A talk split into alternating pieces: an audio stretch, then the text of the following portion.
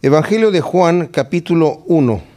Este Evangelio es el último de los cuatro Evangelios que tenemos en el Nuevo Testamento y es muy diferente a los otros tres primeros. Los otros tres primeros se les llama sinópticos porque van dando la misma historia más o menos en un orden parecido. Algunos narran unas cosas, eh, otros narran otras cosas, pero normalmente llevan el mismo orden cronológico, pero el Evangelio de Juan es totalmente diferente. Juan toma cosas del ministerio de Jesucristo que los otros evangelios no los mencionan. Y es totalmente diferente porque también Juan, habiendo tenido una comunión muy cercana con el Señor, habla de cosas que solamente él pudo haber escuchado en ese momento y como que leemos aquí el corazón de Dios. Es un mensaje que va más allá de un documento simplemente histórico. En este Evangelio de Juan, muchas personas lo consideran el primer libro que la persona debe de leer en el Nuevo Testamento, porque es un libro que nos muestra el amor de Dios de una forma tremenda, sencilla. El mensaje de Jesucristo está completo aquí. No le interesa a Juan tanto dar situaciones históricas o cronológicas. Simplemente hablar de quién es Jesucristo y cuál es su mensaje y mostrárnoslo a nosotros. Este Evangelio de Juan tiene una particularidad. No menciona el autor, pero se entiende que es el mismo apóstol Juan. Al final del Evangelio, Juan nos dice, en el último versículo dice, y hay también otras muchas cosas que hizo Jesús, las cuales si se escribieran una por una, pienso que ni aún en el mundo cabrían los libros que se habrían de escribir. El propósito de Juan entonces es dar a conocer a Jesucristo como el Mesías, pero no solamente a un Jesucristo que nace aquí en este mundo, predica, muere, resucita y asciende al cielo. Él va al principio. Este es el único libro que se parece al Génesis en su inicio, porque el Génesis nos dice que en el principio creó Dios los cielos y la tierra. Juan parece que va un poco antes, porque Génesis va en la creación, al principio de la creación. Pero el primer versículo del Evangelio de San Juan del capítulo 1 dice, leemos nosotros en nuestra versión, Reina Valera, en el principio era el verbo y el verbo era con Dios y el verbo era Dios. Pero aquí no existe en el griego el artículo del principio. Más bien debería leerse en un principio. Ya era el verbo ya existía el verbo. Se va más, más atrás del tiempo. Muchas veces las personas no quieren aceptar la existencia de Dios porque dicen, bueno, ¿y a Dios quién lo creó? Porque nosotros, nuestra mente está acondicionada a pensar en la dimensión tiempo. No podemos salirnos de la dimensión tiempo. Aunque la eternidad está fija por Dios en nuestro ser, nosotros entendemos la eternidad de aquí para adelante. Y también la podríamos entender de aquí para atrás hasta un punto, porque siempre queremos ver un principio. Es ahí en donde la ciencia falla cuando quieren quitar a Dios del escenario. Es increíble cómo la teoría de la evolución ha tomado auge, sobre todo en nuestros días, en donde científicamente es absurda ya. Se ha demostrado que está mal por todos lados. Pero la gente al querer hacer a un lado a Dios, quiere suplantarlo con cualquier cosa, con cualquier ilusión. Y una respuesta que la ciencia hasta este momento no tiene, no porque la ciencia sea negativa, más bien la verdadera ciencia debería dar la respuesta de que existe Dios. Pero la que se dice que es ciencia y que están hablando de la evolución o que aún se van a la teoría del Big Bang y tienen varias teorías acerca del principio, nadie nos dice de dónde se origina todo. Nosotros estamos en un punto en el universo en donde la energía va decayendo de un estado superior a un estado inferior, de acuerdo a la segunda ley de la termodinámica. Dicen que las cosas frías se van haciendo más tibias y las calientes se van enfriando y estamos llegando a lo que los físicos llaman una muerte calórica poco a poco, se van igualando los niveles.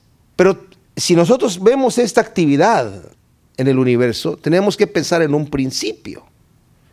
Antes, cuando estaba todo en, su óptima situación o los niveles en sus puntos opuestos. Y por eso es que de ahí viene la teoría del Big Bang, de que el, universo se, se expande y de repente se vuelve a contraer y vuelve a explotar y por eso es que pareciera que hay un principio. Pero aún si creyéramos eso, ¿de dónde viene todo?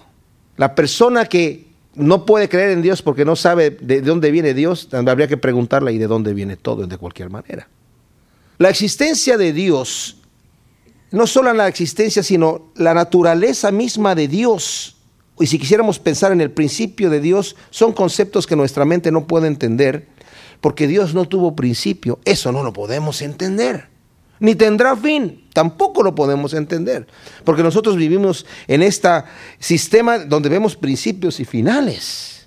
Pero aquí cuando nos dice Juan, en el principio ya era el verbo, no nos está diciendo que fue después, ya era el verbo y el verbo estaba era con Dios y el verbo era Dios. Dios no son varios dioses. Hay la, Biblia de los testigos de Jehová equivocadamente tradujeron, equivocadamente, a propósito, este versículo y dice, y el verbo era un Dios, haciendo a Jesucristo un Dios más chico y haciendo varios dioses, la multitud de dioses. Los mormones también piensan en la multitud de dioses. Y muchas otras religiones que son politeístas también tienen multitud de dioses. Pero aquí el Nuevo Testamento no nos enseña, ni el Antiguo Testamento, la Biblia, la multitud de dioses, sino más bien la forma en la que Dios se manifiesta en diferentes maneras. El Padre se manifiesta en la tierra cuando vino a dar el mensaje a través de Jesucristo.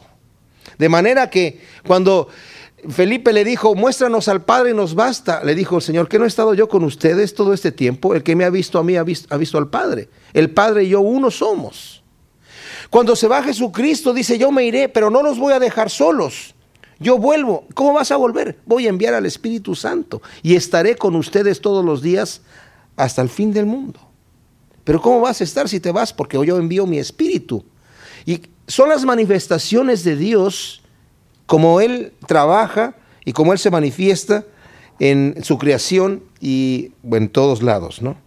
Entonces, aquí nos dice Juan, se remonta a una eternidad en el principio en un principio era el verbo y el verbo era con Dios y el verbo era Dios. Este era en el principio con Dios. Todas las cosas por Él fueron hechas y sin Él nada de lo que ha sido hecho fue hecho. Esto es bien interesante. Cristo aquí nos está diciendo que el verbo, porque nos va a decir adelante que el verbo se hizo carne, por Él fueron hechas todas las cosas, por el Señor Jesucristo, por el verbo. Y sin Él nada de lo que ha sido hecho fue hecho uno puede pensar, ah, el Padre permitió que el Hijo, que es un poco más, más chico, hiciera el universo. No, es que es el mismo Dios, nuevamente, son las manifestaciones de Dios en diferentes situaciones. Entonces, el Señor obra en su creación a través del verbo. El verbo que es la palabra en acción.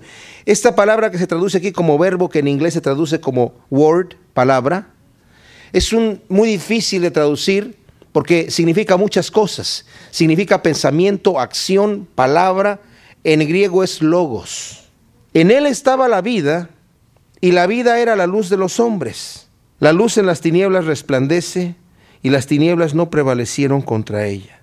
Fíjense, en él, en el Señor, estaba la vida y la vida era la luz de los hombres.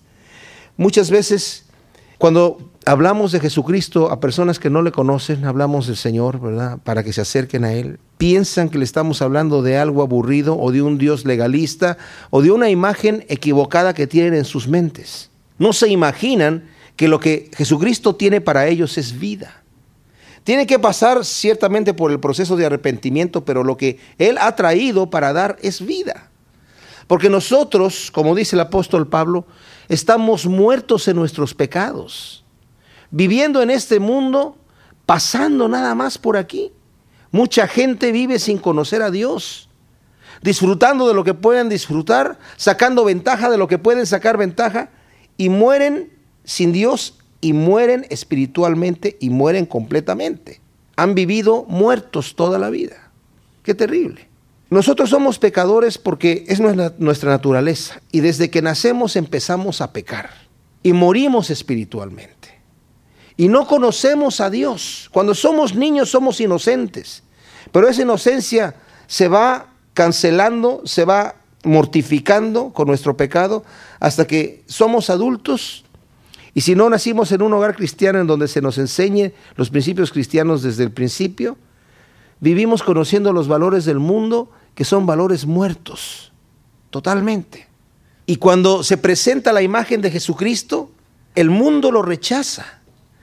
Y lo rechaza por dos motivos. Uno, porque el príncipe de este mundo, que está en control de todo esto, engaña a la gente haciéndole sentir que eso no te va a convenir. Pero también porque la gente no quiere acercarse a Dios por ignorancia, porque cree que es algo muerto.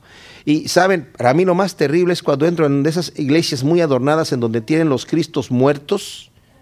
Estuve allá en mi ciudad, Querétaro, en México, y visité varias iglesias allí. Y es impresionante, unos de mis nietos llegaron a entrar a unas iglesias en donde veían que estaban unos cristos eh, tirados, ¿verdad? Eh, muertos, de color eh, casi verde gris. Y me dice uno de mis nietos, me dice, oye, ¿ese es Jesucristo muerto? O sea, lo tienen aquí muerto. Qué increíble la imagen que le presentan a la gente. Tu Dios está muerto. No, mi Dios está vivo. Él murió por mi pecado, murió en la carne, pero Él siguió vivo. Nosotros cuando nos matan en este cuerpo, ¿verdad? Pues morimos en, la carne, pero nuestra alma continúa viviendo. Pero el Señor resucitó su mismo cuerpo de la tumba. No está ahí. Pero la imagen que le presentan a la gente es, un Dios muerto. Aquí nos dice, en Él estaba la vida y la vida era la luz de los hombres. Y esa luz que en las tinieblas resplandece, no le resplandecen a aquellos que no, que no ven. Dice Corintios en el capítulo 4, eh, segunda de Corintios, nos dice que el príncipe de este mundo tiene los ojos de la gente cegados para que no vean la luz del Evangelio, la luz que resplandece en las tinieblas. Y luego nos va a hablar aquí de Juan, el ministerio de Juan. Hubo un hombre enviado de Dios, el cual se llamaba Juan, Juan el Bautista. Este vino por testimonio para que diese testimonio de la luz a fin de que todos creyesen por él. ¿Por quién? Por la luz. No era él la luz, sino para que diese testimonio de la luz. Aquella luz verdadera que alumbra a todo hombre venía a este mundo. En el mundo estaba y el mundo por él fue hecho, pero el mundo no le conoció. A lo suyo vino y los suyos no le recibieron, mas a todos los que le recibieron, a los que creen en su nombre, les dio potestad de ser hechos hijos de Dios. Fíjense, la luz verdadera que alumbra a todo hombre, esta luz que me muestra la verdad, la realidad. Eh, dicen muchas personas, la pregunta filosófica de todo ser humano, ¿quién soy? ¿De dónde vengo y hacia dónde voy? La luz verdadera viene a este mundo a decirme exactamente quién soy. Y no solamente me dice quién soy, sino cuál es mi condición y cómo puedo reparar mi condición. Es impresionante. La buena nueva del Señor es impresionante. O sea, el Señor me dice, arrepiéntete de tu pecado, reconoce que estás mal en tu caminar. Reconoce que lo que estás haciendo está mal, que la vereda por donde tú vas es equivocada y que vas hacia la muerte. Una vez que lo reconozco y digo, Señor, de veras estoy mal, luego el Señor me dice, entremos a cuentas. Y cuando entramos a cuentas, veo que mi cuenta está bastante grave. Fíjense cómo el Señor nos lo dice aquí en Isaías, en el primer capítulo de Isaías, el Señor nos da el mensaje de lo que Él ha venido a hacer y lo que quiere el Señor en nosotros. En el capítulo 1 de Isaías, versículo 16, dice, lavaos y limpiaos, quitad la iniquidad de vuestras obras de delante de mis ojos, dejad de hacer lo malo, aprender a hacer el bien, buscar el juicio, restituid al agraviado, haced justicia al huérfano, amparad a la viuda. Fíjense, todo esto es situaciones que tengo yo, primero que lavarme, limpiarme, arrepentirme de mi vida, tengo que restituir lo que he defraudado. Y luego dice, venid luego, dice el Señor, y entremos a cuentas. Si vuestros pecados fuesen como la grana, como la nieve serán emblanquecidos, si fuesen rojos como el carmesí, vendrán a ser como la blanca lana. Si quisieres y oyeres, comeréis el bien de la tierra. Si no quisieres y fueres rebeldes, seréis consumidos a espada, porque la boca del Señor lo ha dicho. El Señor nos está diciendo a nosotros, nos está invitando con el mismo llamado. La luz ha venido al mundo para hacernos bien. Pero la gente que rechaza esta luz, este llamado, la espada lo consume, la muerte lo consume, la condenación lo consume. Más adelante nos va a decir la condenación es que la luz vino al mundo. ¿Cuál luz? Esta luz verdadera. Pero los hombres amaron más las tinieblas que la luz porque sus obras eran malas. Y no quisieron traer sus obras a la luz para que no fueran reprendidas. Quisieron conservar obrando en tinieblas para obrar en pecado. Y la persona que no quiere dejar su pecado, rechaza a Dios. ¿Por qué? Yo me quedo impresionado de cuánto rechazo violento hay contra el mensaje del Evangelio en nuestra sociedad hoy. Es impresionante. Es violento el rechazo. Es casi, es totalmente ilógico. Pero uno puede hablar de cualquier cosa, está muy bien. Pero cuando habla uno de Cristo, inmediatamente hay un rechazo tremendo. Estaba viendo el otro día en el radio que hay un movimiento de científicos cristianos que están entrando a las universidades para presentar la posición de, ya no es creación, eh, la, posición de creación para hablar acerca de la creación de parte de Dios del universo, sino la posición de un diseño intelectual. Así le llaman ellos. A presentarla contra la evolución arbitraria, el diseño intelectual. ¿Y saben qué les dijeron? Ustedes pueden enseñar esa posición, pero la tienen que enseñar dentro de los espacios para religión. No, pero es que esto es ciencia. No, eso no es ciencia. La ciencia es la evolución. Las personas que están enseñando esto son científicos de alto nivel. Científicos que tienen muchos doctorados y gente respetada y reconocida en el ámbito científico. Pero no les dejan, pero que son cristianos también, que creen en Dios, pero no les dejan presentar esta posición dentro del área científica, sino dentro del área de religión. Es impresionante el rechazo que hay. Dice que a los suyos vino y los suyos no le recibieron. El mundo rechazó esto. Ah, pero a los que le recibieron y a los que creen en su nombre les dio potestad de ser hechos hijos de Dios. Esto es una gran cosa, que el Señor nos haya hecho, dado la potestad de ser hechos hijos de Dios. Saben, nosotros no nacemos siendo hijos de Dios, nacemos siendo hijos de nuestros padres. Yo antes pensaba que todos los seres humanos eran hijos de Dios por cuanto son creación de Dios, pero no son hijos de Dios. Dice el Señor, son hijos ustedes de sus padres. ¿Quiénes son hijos de Dios? Solamente los que el Señor lo toma y los recibe como hijos adoptivos. Uno puede pensar, ah, bueno, el unigénito Hijo de Dios, ¿quién es? Pues Jesucristo, ¿no? Es el único que es unigénito Hijo de Dios. Y podemos pensar, bueno, somos hijos adoptivos como de segunda categoría, pero no. Aquí dice que a los que creen en su nombre les dio potestad de ser hechos hijos de Dios. Fíjense lo que dice aquí, esto es bien tremendo. Los cuales no son engendrados de sangre, ni de voluntad de carne, ni de voluntad de varón, sino de Dios. Somos engendrados como hijos no de sangre. Y en realidad la palabra es plural, sangres, o sea, no por descendencias nuestras que nosotros llegamos a ser hijos de Dios, o por voluntad de alguien, o por voluntad nuestra, sino porque Dios nos hace renacer en su familia.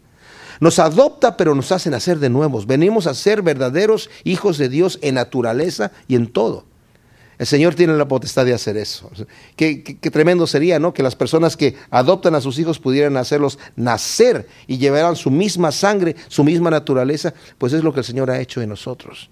Porque llegamos delante de su familia y Él no solamente nos toma como estamos, sino que nos hace nacer de nuevo allí. Y somos engendrados allí de voluntad de Dios. Y aquel verbo fue hecho carne y habitó entre nosotros y vimos su gloria gloria como del unigénito del Padre lleno de gracia y de verdad. Aquí está dando testimonio el mismo Juan de las grandezas que él vio, de las cosas tremendas que vio él al ver los milagros y las maravillas que hizo el Señor. Pero no solamente eso, nosotros al leer el Evangelio de Juan y al leer las cartas de Juan, nos vamos a dar cuenta de una cosa. Juan se conectó muchísimo, también el apóstol Pedro, al corazón de Jesucristo lo escuchaba hablar y, el Señor de alguna manera tuvo eh, la palabra que hablaba, tuvo la capacidad de penetrar en los corazones de estas personas. Ahí también estaba Judas, pero Judas no quiso escuchar. Pero Juan sí quiso escuchar. y nos habla de este amor, de esta grandeza que vio en el Señor y dice, vimos la gloria de Él. Porque el Señor Jesucristo venía humilde, pero haciendo los milagros que hacía. Debe haber sido una cosa impresionante estar en el día con Él, escuchar lo que dice, ver cómo se comportaba, siendo manso y humilde de corazón. Y además ellos reconociéndolo como este es el Hijo de Dios, ya nos dimos cuenta, nos acabamos de dar cuenta que este es el Mesías. Pero no viene como nos íbamos imaginado que hubiera venido el Mesías con toda la pompa y la prepotencia que normalmente una persona que tiene poder tiene. Porque no vino así. Vino de, de otra forma, que es lo que realmente sorprende y llena de, de, emoción, justamente, de emoción a Juan y dice, vimos su gloria, su gloria como del unigénito del Padre, llena de gracia y de verdad. Juan dio testimonio de él y clamó diciendo, este es de quien yo decía, el que viene después de mí es antes de mí porque era primero que yo. Fíjense, dice, el que viene después de mí es antes de mí porque era primero que yo. Juan era seis meses mayor que Jesucristo, pero está diciendo, él era primero que yo, porque está reconociendo Juan que él es desde antes. Lo mismo que está diciendo aquí, o sea, el Juan el Bautista está reconociendo lo mismo que Juan el Evangelista está declarando al principio aquí. Porque de su plenitud tomamos todos y gracia sobre gracia. Pues la ley por medio de Moisés fue dada, pero la gracia y la verdad vinieron por medio de Jesucristo. A Dios nadie le vio jamás. El unigénito Hijo, que está en el seno del Padre, Él le ha dado a conocer. Fíjense que es especial. Dice que tomamos todos de su plenitud, gracia sobre gracia, porque la ley vino a través de Moisés, pero la gracia y la verdad vinieron por medio de Jesucristo. ¿Qué es esto de gracia sobre gracia? Pues significa muchas cosas, pero una de las cosas que significa es que el Señor ha marcado el camino que debemos nosotros caminar y Él nos da la capacidad para que lo caminemos. primero enciende la luz en nuestra vida. Nosotros vivimos completamente errados, sin importarnos nada, el Señor nos llama la atención. Escuchamos la voz de Dios de alguna manera. No sé cuál ha sido el llamado que Dios ha puesto en la vida de cada uno de ustedes, pero yo puedo pensar en la mía. La forma en la que el Señor de repente me hizo así en la cara para que me diese cuenta de la verdad, de la realidad. Y, y cuál era el mensaje que yo escuché de Él. Arrepiéntete porque el reino de los cielos se ha acercado. No era esa cosa de religión de que cuánto me va a costar subir al Señor. ¿verdad? No era como dice la bamba, tengo que buscar la escalera grande y la chiquita para subir al cielo, ¿verdad? Sino que el Señor descendió, descendió a mi nivel y me dice, arrepiéntete y conviértete porque el reino de los cielos se ha acercado. Y fíjense cómo vino el Señor abriendo la puerta a aquellos que los religiosos les habían cerrado la puerta los asesinos, los borrachos, las prostitutas, los ladrones, los estafadores, los mentirosos, etcétera, todas estas personas habían sido echadas fuera del templo, les habían cerrado las puertas, ustedes no pertenecen a esto. Ustedes no les corresponde estar aquí. Aquí es para los buenos solamente. Pero el Señor Jesucristo viene y abre la puerta a estas personas mientras son pecadores, mientras todavía están en su pecado. Es impresionante para mí. Esta mujer adúltera que le traen delante del Señor y le dicen, a ver, ¿qué hacemos? Moisés dice que, que esta mujer la hemos encontrado en el mismo hecho de adulterio que debe ser apedreada. ¿Tú qué dices? Se lo trajeron para tentarle. ¿Cuál era la tentación? Pues la tentación era que sabían que el Señor era misericordioso y les iba a decir, bueno, aunque Moisés dice que hay que apedrearla, no, mejor no la apedren. Ah, pues entonces te vamos a apedrear a ti por, porque estás contradiciendo a Moisés. Pero lo que dice el Señor es solamente, bueno, el que esté libre de pecado, que tire la primera piedra. Y se fueron yendo uno por uno, de manera que cuando el Señor levanta la vista, porque estaba escribiendo algo en el suelo, levanta la vista y le dice a la mujer, mujer, ¿dónde están tus acusadores? Se han ido, Señor.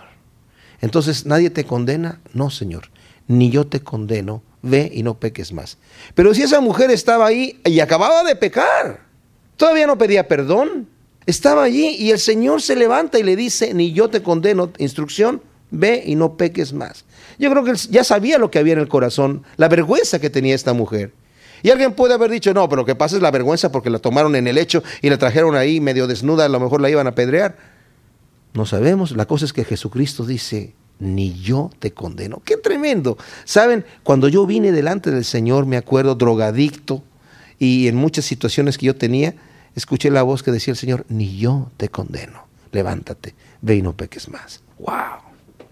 Por eso dice el Señor, deja de hacer eso. Abrimos los libros, ¿ok? ¿Me debes tanto? No me debes nada. Si tus pecados fueran rojos como el carmesí, yo los haré blancos como la lana. ¿Me debes tanto? Ahora no me debes nada. Por cuanto quise yo abrir los libros. O sea, yo no tengo los libros, los tiene Él, pero yo vengo delante de Él diciendo, Señor, qué mal estoy, ¿cuánto te debo? Pues mira, me debes tanto, ay Dios mío, ni yo te condeno, ve y no peques más. Qué tremendo mensaje, qué tremendo amor de Dios. ¿Cómo la gente puede resistirse a esta luz verdadera que vino al mundo llena de gracia y de verdad? Solamente por un corazón no arrepentido que no quiere cambiar. Debemos de cuidarnos de eso. Juan 1.19. Ahora entramos en el punto en donde Juan el Bautista empieza su ministerio y dice aquí, este es el testimonio de Juan cuando los judíos enviaron de Jerusalén sacerdotes y levitas para que le preguntasen, ¿tú quién eres? Confesó y no negó, sino confesó, yo no soy el Cristo. Y le preguntaron, ¿quién pues eres tú? ¿Elías? Dijo, no soy. ¿Eres tú el profeta? Y respondió, no. Le dijeron, pues ¿quién eres? Para que demos respuesta a los que nos enviaron. ¿Qué dices de ti mismo? Dijo, yo soy la voz de uno que clama en el desierto, enderezar el camino del Señor, como dijo el profeta Isaías. Ahora, aquí vemos una situación. Juan está bautizando en el desierto, la gente viene a él para ser bautizada. Aquí no se nos menciona, pero en otros evangelios se nos menciona que venía predicando el bautismo de arrepentimiento y venía predicando a la gente que se arrepintieran y él los bautizaba en este bautismo de arrepentimiento. Entonces, la gente salía de la ciudad al desierto donde estaba este Juan el Bautista bautizando. A mí siempre me maravilla esto porque Juan el Bautista no, no hacía pancartas ni pósters para hacer una gran campaña, ¿verdad? De una cruzada. Él salía a donde no había gente. Y la gente salía a él porque la gente estaba compungida. De alguna manera el Espíritu Santo se encargaba de llevar a la gente que de alguna manera quería arreglar su vida y le preguntaban a este hombre, ¿qué debemos hacer? Porque los sacerdotes no les daban respuesta, los religiosos les ponían solamente más cargas. Y aquí solamente arrepiéntete. Y en otros evangelios se nos narra las pláticas que tenía con la gente cuando le pedían qué hacemos, ¿verdad? Y les decía qué es lo que tenían que hacer. Pero por cuanto lo ven los religiosos que está bautizando y que está obrando en esta área religiosa, entre comillas, ¿verdad? Le preguntan, ¿Con qué derecho está haciendo esto? Dice, ¿quién eres tú? Y, dice, él confesó y no negó. Dice, yo no soy el Cristo. Pues seguramente le preguntaron, ¿eres tú el Cristo? No, no soy el Cristo. ¿Eres tú Elías? Y dijo, no soy. Ahora esto es un poquito conflictivo aquí, porque el mismo Jesucristo en el Evangelio de Mateo dice que es Elías. Él dice, este es el Elías que había de venir, hablando de Juan. Pero aquí Juan le preguntan, ¿eres tú Elías? Y dice, no, no soy.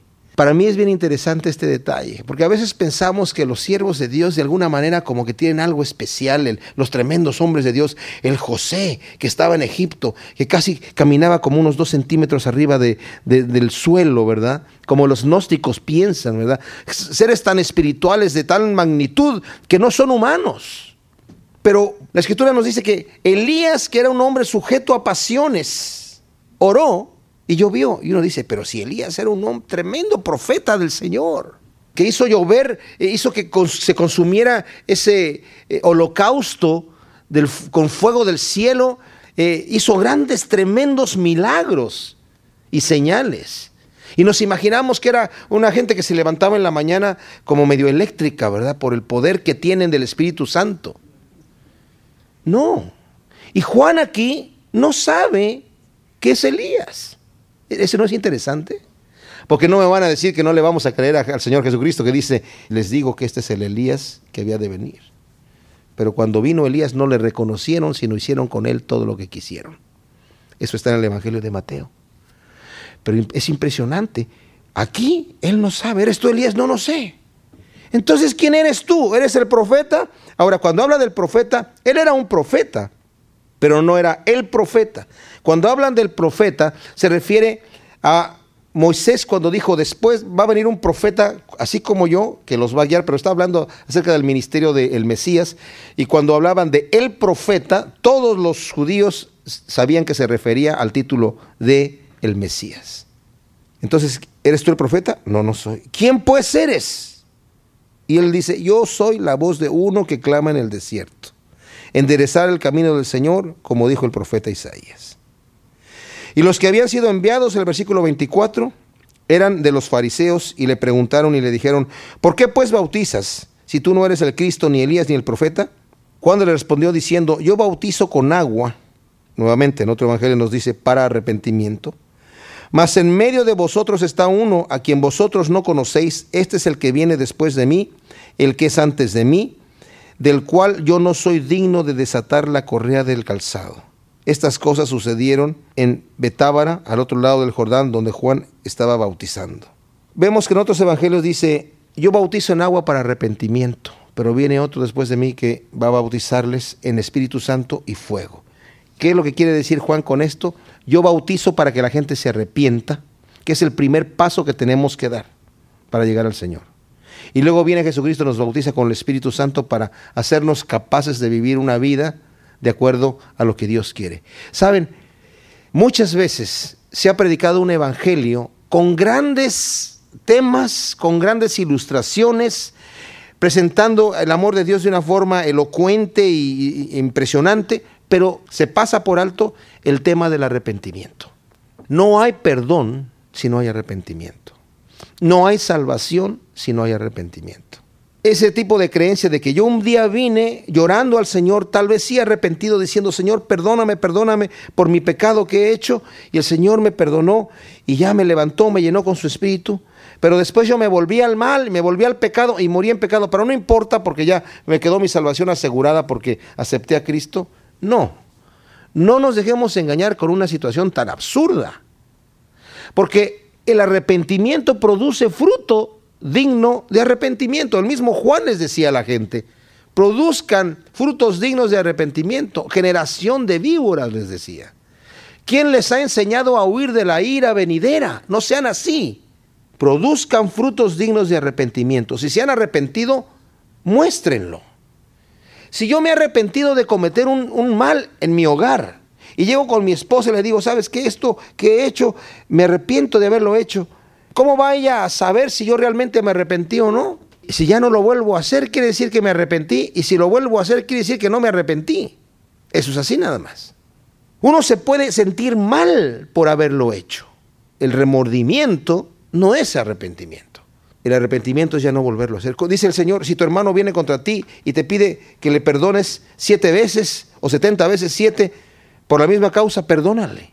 Sí, pero si mi hermano viene varias veces a pedirme perdón por el mismo pecado, ¿Se habrá arrepentido mi hermano?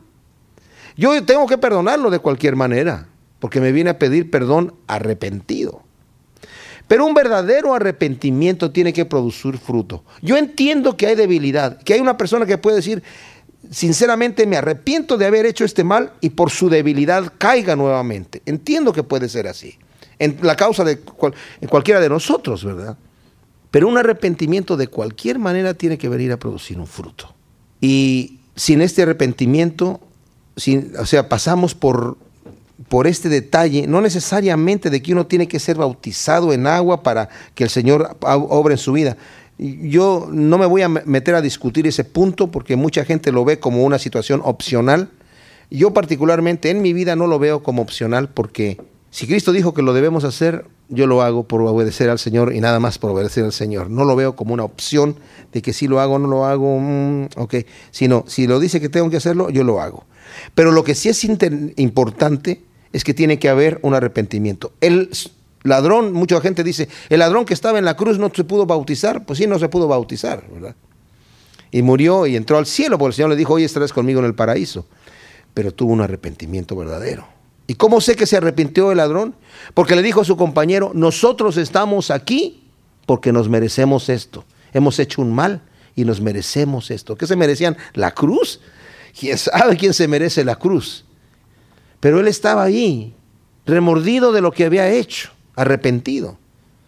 Y con la fe que tenía todavía se voltea a ver a este hombre que estaba moribundo, deshecho, casi irreconocible como ser humano, y le dice, Señor, acuérdate de mí cuando vengas en tu reino. ¿Verdad? Y le dice, de cierto estarás conmigo en el paraíso. Entonces, sin arrepentimiento no hay perdón. El siguiente día vio Juan a Jesús que venía a él y dijo, he aquí el Cordero de Dios que quita el pecado del mundo.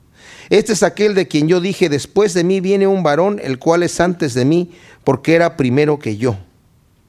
Yo no le conocía, mas para que fuese manifestado a Israel, por esto vine yo bautizando con agua. También dio Juan testimonio diciendo, vi al Espíritu que descendía del cielo como paloma y permaneció sobre él.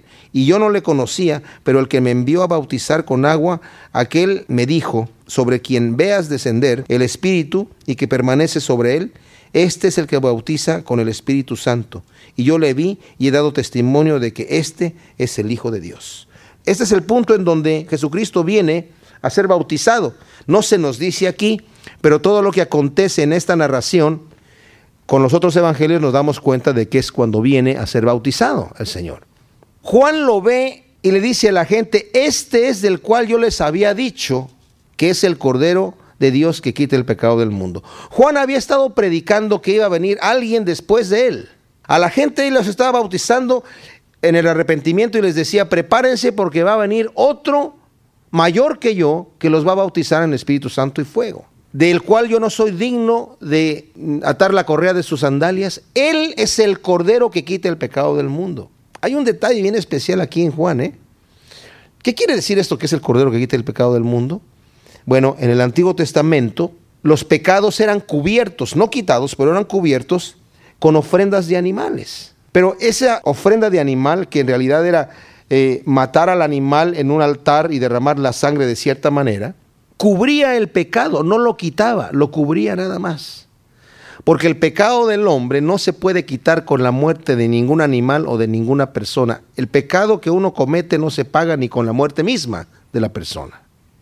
Entonces, ¿qué se necesitaba? Se necesitaba que en la justicia de Dios alguien pagara por el pecado del hombre y el único que podía pagar por el pecado de toda la humanidad era el sacrificio de la sangre de Dios mismo. Qué impresionante. A mí, ¿saben por qué me impresiona esto? Ustedes saben que los hijos llevan la sangre del Padre. Cuando se hace la concepción, empiezan a multiplicarse las células en el vientre de la madre y, nace el hijo, pero lleva la sangre del Padre. Jesucristo nació siendo engendrado por el Espíritu Santo. La parte del Padre vino a ser la parte del Espíritu Santo, de Dios mismo. La sangre que tenía es la sangre del Padre, que fue derramado por nosotros para nuestro pecado. O sea que realmente, cuando está diciendo aquí Juan, este es el Cordero de Dios que quita el pecado del mundo, este es el Hijo de Dios que lleva la sangre de Dios, que es el cordero que va a ser sacrificado. Ya lo está diciendo. Él es el cordero que tiene que ir a morir por nuestro pecado. Y quita el pecado del mundo, con su muerte quita el pecado del mundo. No obstante, más adelante, cuando Juan está en la cárcel, le viene la duda porque tenía la expectativa, como se creía en aquel entonces, de que el Mesías iba a venir a conquistar y a tomar posesión. Y yo creo que ni Juan entendía en su mente, como no lo entendían muchos, ni los apóstoles ni muchos, cómo es que el Mesías tenía que sufrir y después tenía que reinar, cómo está. De hecho, en el último capítulo que leímos de Lucas, el Señor Jesucristo en varias ocasiones a sus discípulos les abre la escritura y les dice, miren, aquí es donde dice que el Mesías tenía que sufrir y tenía que morir y resucitar al tercer día. Vean Y miren, aquí es en donde dice que el Mesías tenía que morir y resucitar al tercer día para que llevara el pecado de muchos. Y se los vuelve a decir en varias ocasiones porque este concepto no lo entendían. El Mesías venía, creían que Cristo venía una sola vez quita el pecado del mundo, ¿cómo lo va a quitar? No sabemos. Pues saben cómo lo va a quitar con su muerte. Wow. Y qué amor tan tremendo. Así que él está diciendo, este es el cordero que quita el pecado del mundo. Viene y es bautizado por medio de Juan en el desierto y da testimonio de él. Y fíjense lo que dice aquí en el versículo 35.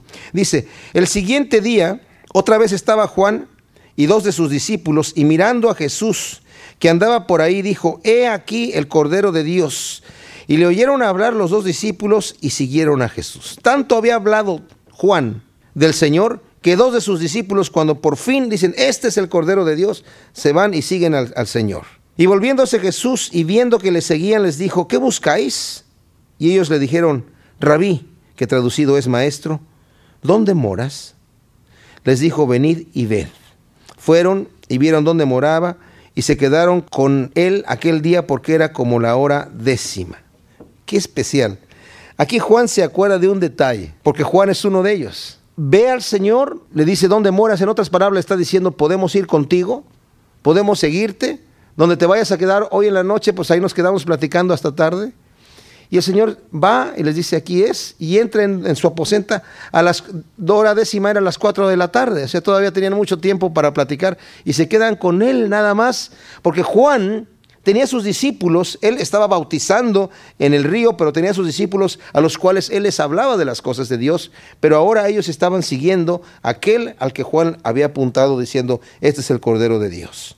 Y aquí dice, Andrés, hermano de Simón Pedro, era uno de los dos que habían oído a Juan y habían seguido a Jesús. Este halló primero a su hermano Simón y le dijo, hemos hallado al Mesías, que traducido es el Cristo. Y le trajo a Jesús y mirándole Jesús dijo, tú eres Simón, hijo de Jonás, tú serás llamado Cefas, que quiere decir Pedro.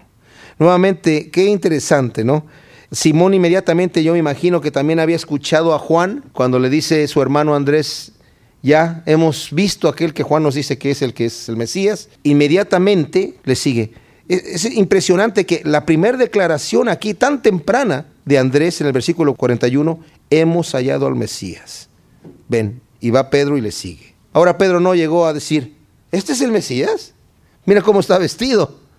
Oye, pero si es un tipo cualquiera, es un tipo muy humilde. No, le atrajo lo mismo que le habían traído acerca de esas cosas de Juan, de ver la luz y la gracia y la verdad que tenía el Señor.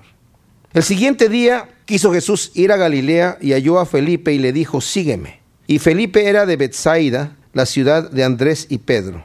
Felipe halló a Natanael y le dijo, hemos hallado a aquel de quien escribió Moisés en la ley, así como los profetas, a Jesús, hijo de José de Nazaret. Y Natanael le dijo, ¿de Nazaret puede salir algo bueno? Le dijo Felipe, ven y ve. Cuando Jesús vio a Natanael que se acercaba, dijo de él, He aquí un verdadero israelita en quien no hay engaño. Le dijo Natanael, ¿de dónde me conoces? Respondió Jesús y le dijo, antes que Felipe te llamara, cuando estabas debajo de la higuera, te vi. Qué interesante, el Señor va camino a Galilea y en el camino Felipe se encuentra a este Natanael y le dice, hemos encontrado al, ¿verdad? al Mesías, hemos encontrado al Mesías. ¿Y de dónde es? De Nazaret, de Nazaret. Nazaret era como lo peor de toda la nación de Israel, era el lugar de más baja clase. Era como decir, bueno, pero de allí, o sea, no era de muy noble cuna. En realidad el Señor no era de Nazaret, era de Belén. La profecía estaba escrita que el Mesías tenía que nacer en Belén. Ustedes se acuerdan que cuando vinieron los sabios del oriente, vinieron con Herodes y preguntaron, dice, vimos la estrella y vamos a seguirle, ¿y qué van a hacer? Pues vamos a adorar al rey de los judíos, al rey de los judíos. Herodes se puso así porque él era el rey de los judíos. Él eh, tenía el título de rey, le habían dado el título de rey. Y dijo, bueno, eh, por favor, eh, díganme dónde, si lo encuentran, dónde está exactamente para que yo vaya y lo adore. Lo quería matar, porque ya había matado a varios de sus hijos, ¿verdad? Y mató incluso a una de sus esposas y, bueno, era un tipo terrible. Y estos hombres van, encuentran al Señor siendo un niño en Belén, eh, lo adoran y le entregan sus presentes, pero avisados por un ángel se van por otro camino. Entonces Herodes se enoja muchísimo porque no regresaron estos hombres a decirle dónde, dónde estaba el rey de Israel. Y manda llamar a los religiosos, a los intérpretes de la ley, y les dice, en dónde debe de nacer el Mesías y ellos le dijeron sin titubear en Belén. Sabían por medio de las profecías escritas en la escritura. Y él manda después matar a estos niños allí en Belén. Pero ellos sabían. El problema es que el Señor nació en Belén, pero no se quedó a vivir en Belén. Porque después, justamente cuando fue perseguido por Herodes, el ángel le, le dijo a José, vete huye a Egipto. Estuvo en Egipto un tiempo y luego se vino a vivir en el área de Nazaret, de Galilea. Entonces ahí creció el Señor desde niño y la gente daba por hecho de que pues era de allí. Y por eso le decían Jesús el Nazareno, porque es de Nazaret. Y dice, ¿de Nazaret puede salir algo bueno? O sea, no quiero decir que Nazaret no puede salir algo bueno, simplemente Nazaret tenía muy mala fama, ¿verdad? Le dijo Felipe, ven y ven.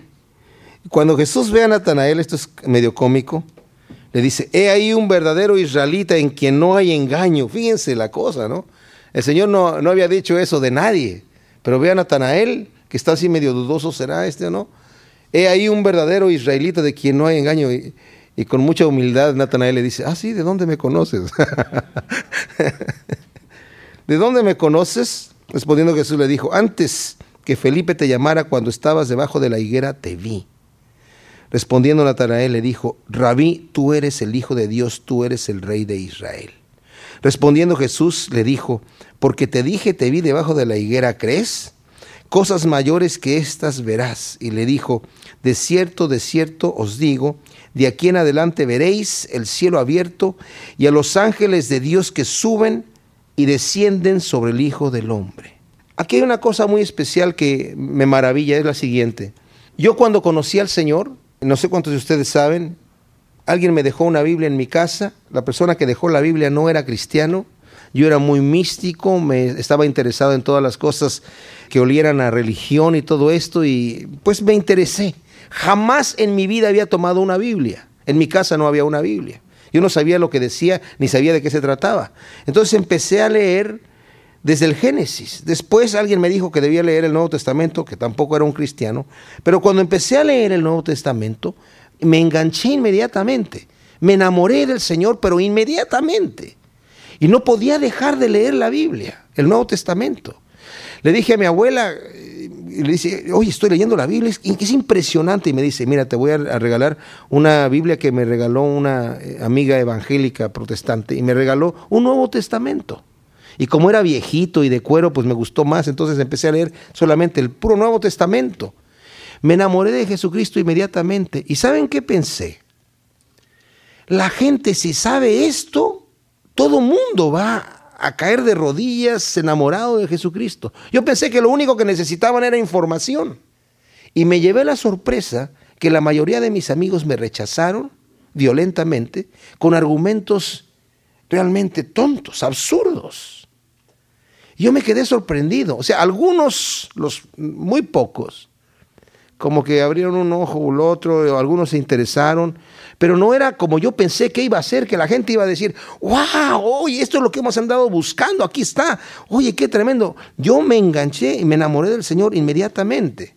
Y veo que aquí este Natanael también tiene la misma reacción, ¿verdad? No necesitó mucho, o sea, el Señor no me tuvo que dar mucho para que yo entendiera y reconociera que Él era el Hijo de Dios y que no, no tengo la menor duda, ¿verdad?